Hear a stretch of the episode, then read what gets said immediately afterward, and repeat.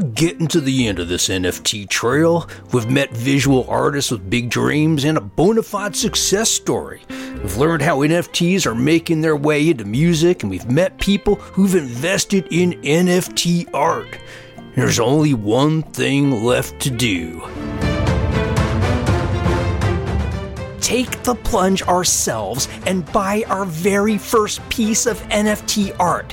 That's right, you and me. We're going crypto, buying art and selling it. We're going to be rich. Okay, sorry about that. I mean, it's easy to get swept up in this whole NFT craze, but I'm getting a little ahead of myself. Let me reintroduce myself. I'm Matt Peiken of Blue Ridge Public Radio. You can all relax. I'm still looking to buy my first NFT, but you're just going along for the ride. Don't worry, I'm not using a penny of your pledge drive donations. I've been sitting on all these bar mitzvah checks since 1976, and it's time I put them to use but also I'm going in with a little trepidation. Hi, Kelly. This may have been inevitable, but it does look like fraud has already found its way to the red hot NFT market. Tell us a little a new- bit about this rug pull scam, how it works, and why it's on the rise. Yeah, so we looked at all sorts of different scams. We found three. HMRC is the first UK law enforcement agency to seize uh, an NFT. I mean, they're, they're on it, aren't they? I, I've barely just heard of NFTs, and now they're already tracking down fraud. Lastly, maybe the most challenging hurdle in my path is this what do I buy?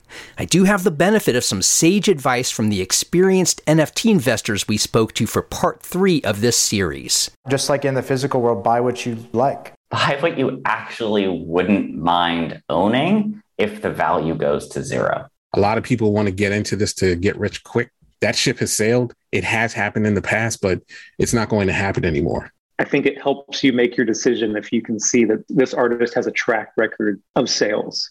And at some level, you just kind of have to use your own intuition as a human in, in evaluating people. And sometimes you're wrong. Got it. So buy art that I'll like, even if it becomes worthless as an investment, which might very well happen, whether either through some scam or just because crypto is so volatile.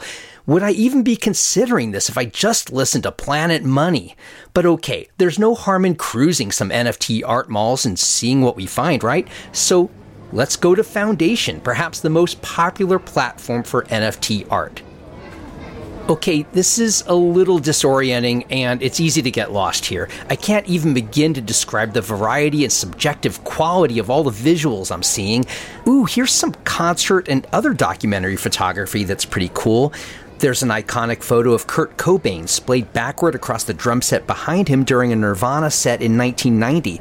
That NFT sold in February for 5 Ethereum. That's about 15,000 US dollars.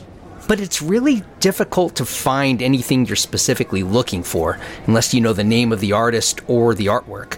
So let's get out of this mall and walk over to OpenSea. It's another platform with a broader array of offerings and categories to search, including original music.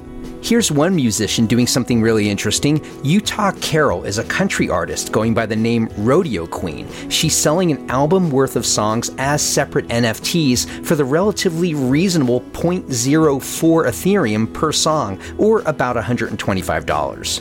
When it's cold, it's twilight time, I feel But after hours of searching and browsing these platforms, here's my takeaway. Almost everything leaves me feeling a little cold, and the asking prices were too high for anything I really liked. I mean, $15,000 for a Kurt Cobain photo that I could see online anyway for free? Maybe that's my age and history speaking. I grew up in an analog world. I shop at record stores and go to galleries with physical artwork. The tactile is vital to how I experience art. Building community and minimizing risk in the NFT sphere come with spending a lot of time on Twitter, Discord, and other virtual spaces, and that's just not me. So this might be anticlimactic, but at least for now, I'm not opening a crypto wallet or purchasing an NFT. I'll check back occasionally to see what's developing in this world, but for now, my dog and I have a trail to hike.